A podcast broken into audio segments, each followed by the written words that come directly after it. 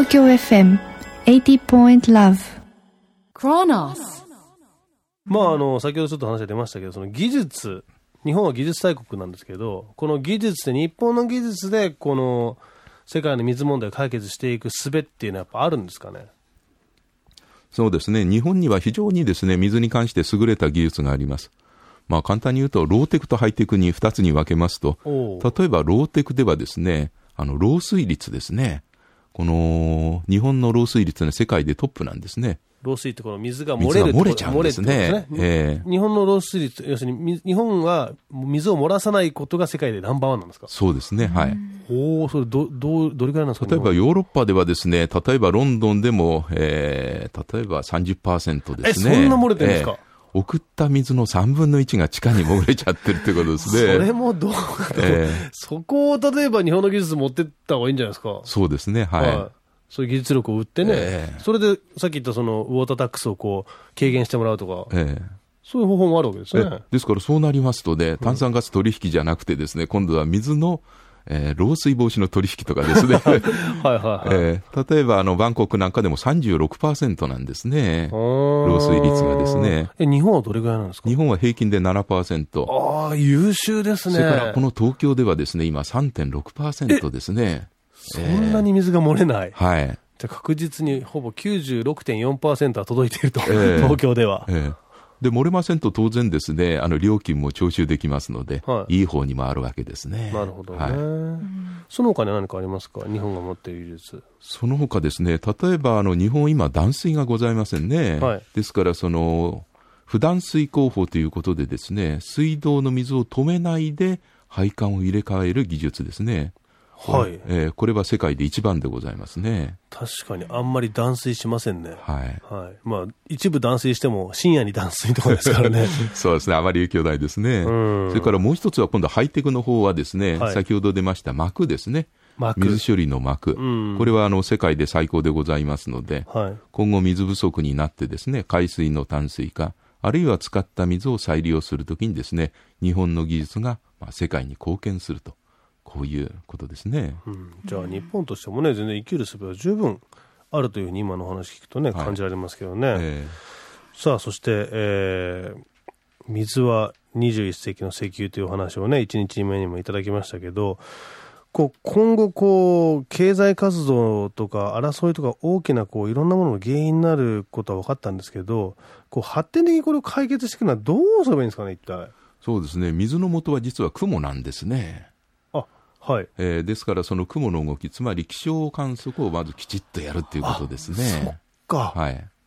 そう、水は循環してるわけですか？大体2週間でしたっけ、はい、循環。えー、大体2週間でですね、回ってますね。はい。例えば水、はい、雨が降って、えー、まあ、まあ、川に流れて、えー、で、また蒸発してっていう循環、はい、じゃあ地球上と空とは2週間でこう循環してるんですよね、えー、それは全部太陽のですね、おかげなんですね。うん、はい。えー、太陽熱を受けて、まあ、地球内で循環してるわけですね。うん、ですから、まず雲を捉えると、そこで水資源がどのくらいになるかと。今度それがどこに動くかですね。はい。えーそれを効率よくこう拾っていくっていう感覚ですか、はい、ですから、まあ、気象のレーダーとかですね、はい、そういうもの。で、今度、降ってたらですね、うん、その川に、川の水がどのくらいあるか、うん、あるいは水質がどうかということをですね、はい、どんどんこのデータで追っかけていくことが必要ですね。まあ、それを考えると、今言った話お話ですとね、あの、世界的にもこう、各国の連携がないとできないわけですよね。例えば一つの国でここまで韓国でここまで日本だからこっちはこっちみたいな、そういう話じゃないじゃないですか。そうですね。雲でございますんで、ね、雲ですからね。どんどんどん動いていっちゃいますね、はい、そういう意味じゃ、その国際的な連携っていうのはこれ、この水に関してはかなり求められるってことですか、えー、やはり一番有名なのは、あの、国連が取っておりますですね、あの、ミレニアムゴールということで、うん、まあ、これはですね、まあ、2000年ニューヨークの国連本部で開かれましたミレニアムサミット。はい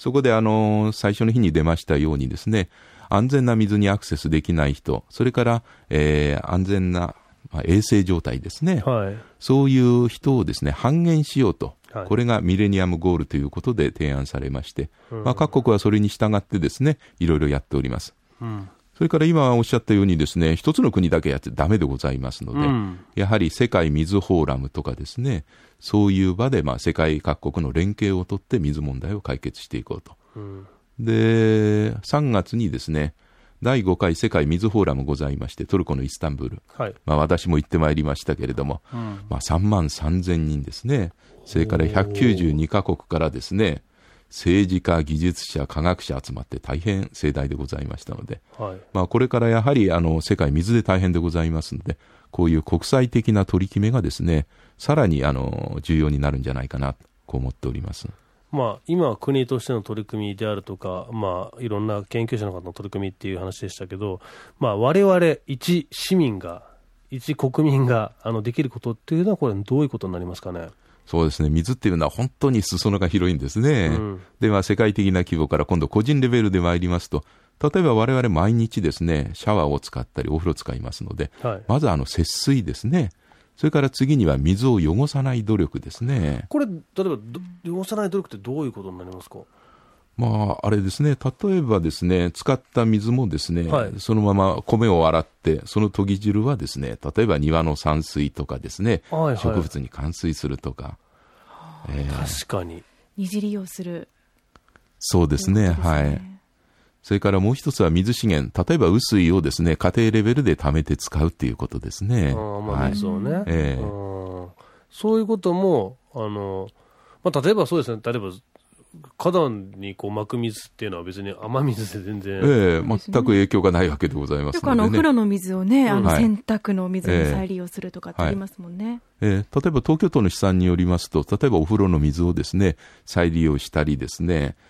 まあ、それからあのシャワーヘッドを取り替えることによって、まあ、そう4人家族で約2万円ぐらいですね、節約できるということでございますので。1年にですか、えー、確かに僕もあの、少ない水の量で強く出るシャワーヘッドを使ってます。えー、はい、そうですね。そういうものを使っていくだけでかなり変わってくる。えー、じゃあ。ですから水、世界の水にもあのお役に立って、われわれの家計にも助かるということですね。うん、はい、まあ、じゃあ、あの常にこうまず考えてなきゃいけないことは、水は足りないものだっていう概念がまずないと、そういう意識にはなりませんよね。そうですね。ですから、そうなりますとね、例えば日本の教育で、小学校4年生の社会科で初めて水を習うんですね。うん、で、それで終わりなんですね。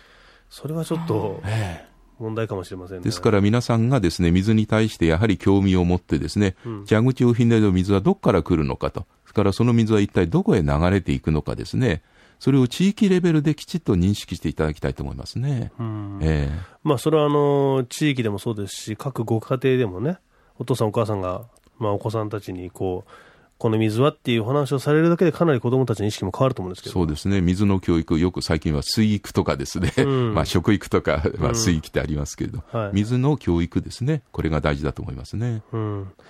まああの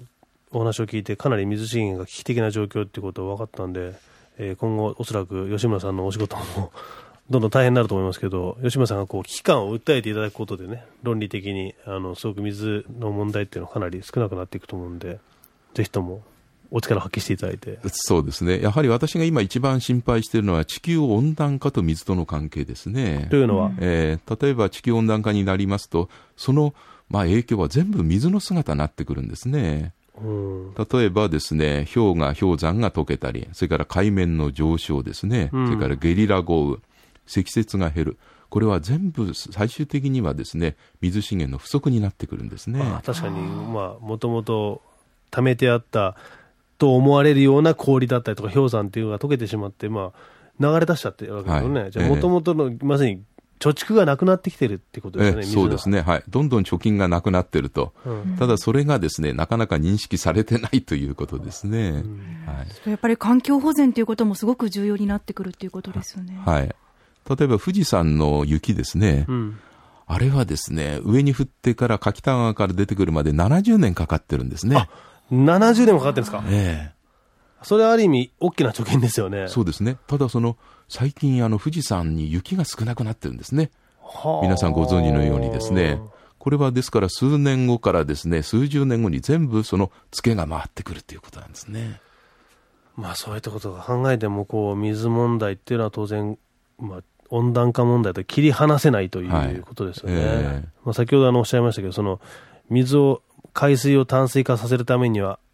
まあ、かなりいろんなエネルギーが必要だってことイコール、まあ、温暖化ってことにつながってるわけで、それはひいては水が、貯蓄量が減るっていうことですか？ら、そこもうまくリンクさせなきゃいけないってことですよね。そうですね。やはり水っていうのはそこだけ見てはだめでございますのでね、うん、やはりあの、水循環、全体で見ないと、やっぱり間違うんじゃないかなと思ってますね。